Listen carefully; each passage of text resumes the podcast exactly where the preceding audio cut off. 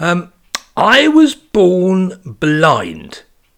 Uh, there, I've said it. I've actually said it. I was not visually impaired, as the politically correct bullies would have me say. No, I was blind, B L I N D, and I do mean was, as I'm not writing my story down in Braille, as I've now been cured. Uh, yeah, a, a, miracle cure at that. Hmm. Or, well, at least that is what I thought at the time. For those medically minded, and sadly that excludes me, I am told I've been born with a genetic disease called aniridia. Uh, this means my iris, uh, that's the coloured part of our eyes, was missing. Uh, the end result was that I lacked a layer of cells on the cornea, uh, the eye's surface. End result, in my case, equalled permanent blindness. Or so I was told. And yet, yeah, and yet, I underwent experimental surgery ten years ago when I was 18. Uh, yeah, you know what, the, the, treatment could have been done two years earlier, in truth. Uh, but my mum refused permission. She said it was too risky. Oh, both not. The treatment could make your condition worse, maybe permanent. what a laugh. Born blind with no hope of using approved surgery of restoring to restore my retinas, and she was worried about making things worse. I ask you. Probably guilt. After all, I did have a genetic condition. Uh, well, maybe that's a bit cruel. Anyway, um, I had to wait until I was of age to sign my own death warrant. Well, at least that's what all the Joneses warned. Oh, yeah, that's my family name, by the way.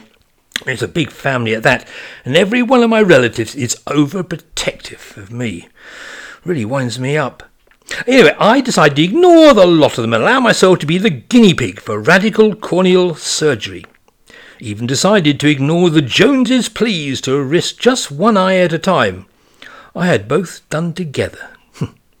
uh, I even asked the surgeons if I could have three eyes done for the price of two. Yeah, but the joke went over their heads. Looking back, maybe it was a tad short sighted, or if you'll excuse the pun, to have both eyes done at the same time. But yeah, I just wanted to get it all over with in one go, get the job done. And you actually, that term guinea pig is more apt than you might imagine, as the treatment involved eye implants engineered from proteins in pig skin. Mm. If you think that is yuck, listen to this. My corneal was then treated using manufactured stem cells taken from the eyes of uh, a dead donor. Mm, even makes my flesh creep. That's me. That's me, anyway. A true life Frankenstein monster. Now, my urg- surgeons insisted that my eye bandages were kept on for a full two weeks, but wow! When they came off, my whole world did somersaults of happiness. There was the world for the first time in all its technicolor glory. I had arrived in heaven, and I could not have been more pleased. Uh, okay, okay, there were a few teething problems, which were dismissed by my medical team as sensory overload. Uh, let me see. Oh, yeah, for example, drinking from a cup and washing were particularly hazardous. You know, a blind person like I used to be you knows where the surface of the liquid is in a glass by simply mm, hanging his finger over the edge and feeling for the surface of the water. Hardly scientific. But when trying to do it after my operation with my eyes open, uh, well, it proved impossible. I couldn't see the fluid. Uh, let me see. Taking my normal shower or bath was certainly challenging, as I could not see the water. So what, you may ask? You couldn't see it previously. Now that actually is very true. And indeed, my quick solution was to close my eyes and use the heightened senses all blind people develop. That all worked well until the day my parents took me to the seaside for the first time as a seeing person. I, uh, mm, I walked straight off the beach and into, into, well, well, looking back, I had no idea what I'd walked into. All I knew, I was soaked to the skin and everyone on the beach was laughing at me. Embarrassing or what? And that marked the first time when I began to realize not all was right with my eyes. The truth was, no, no, no, let me think. Uh, the truth is, I cannot see water. Uh, okay, I can feel it, uh, like when it rains. I can smell it. and I can taste it. Everything uh, apart from see it. Yeah, uh, it's very hard to explain. I tried hard to do so with my medical team, but they could offer no explanation. Uh, indeed, having no idea what caused my medical distortion, they hid their ignorance behind long words with no meanings, such as me having, let me see, oh yeah, a specular reflection anomaly. Yeah, right. Refracted light aversion, or a, a planar reflection sensory sensitivity. Just medical gobbledygook. At one stage, they even dumped me in a sensory deprivation tank. No effect. And in any case, it was too boring to stay in for more than an hour, especially as I couldn't even see the water in it. In the end, I gave up trying to find a solution because, as I said, it made a made little difference to my life. I couldn't see water before the operation, I could not see it now. So come on, stop moaning, get on with life, and the mighty blessing of being able to see everything else the world has to offer. Who cares if I didn't know a pothole was full of water, there was a foot of snow on the ground, food was frozen, or it was drizzling outside? But then, hmm, I started to notice something weird, uh, a tad scary, in truth. When I looked at people, the exposed parts of their body seemed to be, what's the word now, uh, translucent. That's the nearest I can get to it.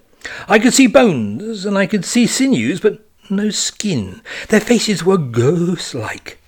There, but not there. Uh, well, if you know what I mean.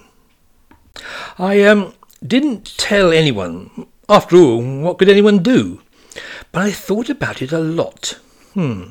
And I came to the conclusion that as more than half the body is made up of water, that element, that part of them, had become lost to me. Rather like sort of growing infinity, or sort of invisibility, I suppose. Though it was a bit spooky, uh, once I got used to it, the anomaly made no difference. I could still recognize people by their shape, speech, and dress. No right to complain after having been totally blind. Now, uh, I'm not sure if my condition got worse. Probably it was just that I am noticing more that this beautiful world has to offer. And yet, uh, well, and yet nowadays I, I can't see clouds, just a darker shape of shade of sky where I'm told they are. Bathing, oh now come on, bathing is the weirdest sensation. And as for swimming, it's off the scale. Look, let me get. Before my operation, I went regularly to the local pool with a guide. But now, look, please stop and think what it's like swimming in nothing with a six foot drop below you. The only way I could do it was to close my eyes altogether. Uh, thus, ironically, revert to my original blind state. LOL. but I'm always an optimist, or should I say an opportunist. Even after my sight was restored, I was on permanent benefits and had no need to work. However, I could not get the thought out of my head that such a unique condition as mine should be regarded as a disability. Uh, no, the other way regarded not as a as a disability but a gift. Yeah, that's the right way around, isn't it? The trouble was, every avenue I went down, I was snubbed by technology. Ah, I could tell people where their cartilage was worn, what teeth roots were rotting, or which knees were knackered. But though he made a nice party trick, the same diagnosis could easily be made by an X-ray. Uh, when I dare go out in my dad's fishing boat, uh, more about boats in a minute, I could see the shoals and direct fishermen where to lower their nets. But why bother if they had fish finder radar? Uh, in any case, fishing was not for me, as I could hardly see what I caught. On the rare occasions I let my guard down and told my doctor what I saw, he dismissed my stories as being the workings of an overwrought imagination of someone with thalassophobia. Um, probably like you, I had no idea what that was, but having looked it up, I told my doctor in no uncertain terms that I did not have a fear of the unknown monsters lurking in the water. Instead, I had a fear of unknown waters per se. Then, One day I went on my first passenger ship. Only a small island hopper, but unbelievably scary. Look, think about it. Standing on the deck of a ship, weighing a few hundred tons, which seems to hang in perpetual space like a Zeppelin airship. Except with no means at all of staying aloft, or in my case, afloat. But looking down, and believe me, that took some courage, even if you did not suffer from a fear of heights, which unfortunately I did. Not that I cared, as that phobia sounded less pompous and thus more acceptable than thalassophobia. and wow, what did I see when I looked down from the ship? I saw everything fish, large, moving, strange fish, fish suspended in space. I saw shipwrecks, and even for a few seconds the tail of a submarine. It was like looking down on an alien world.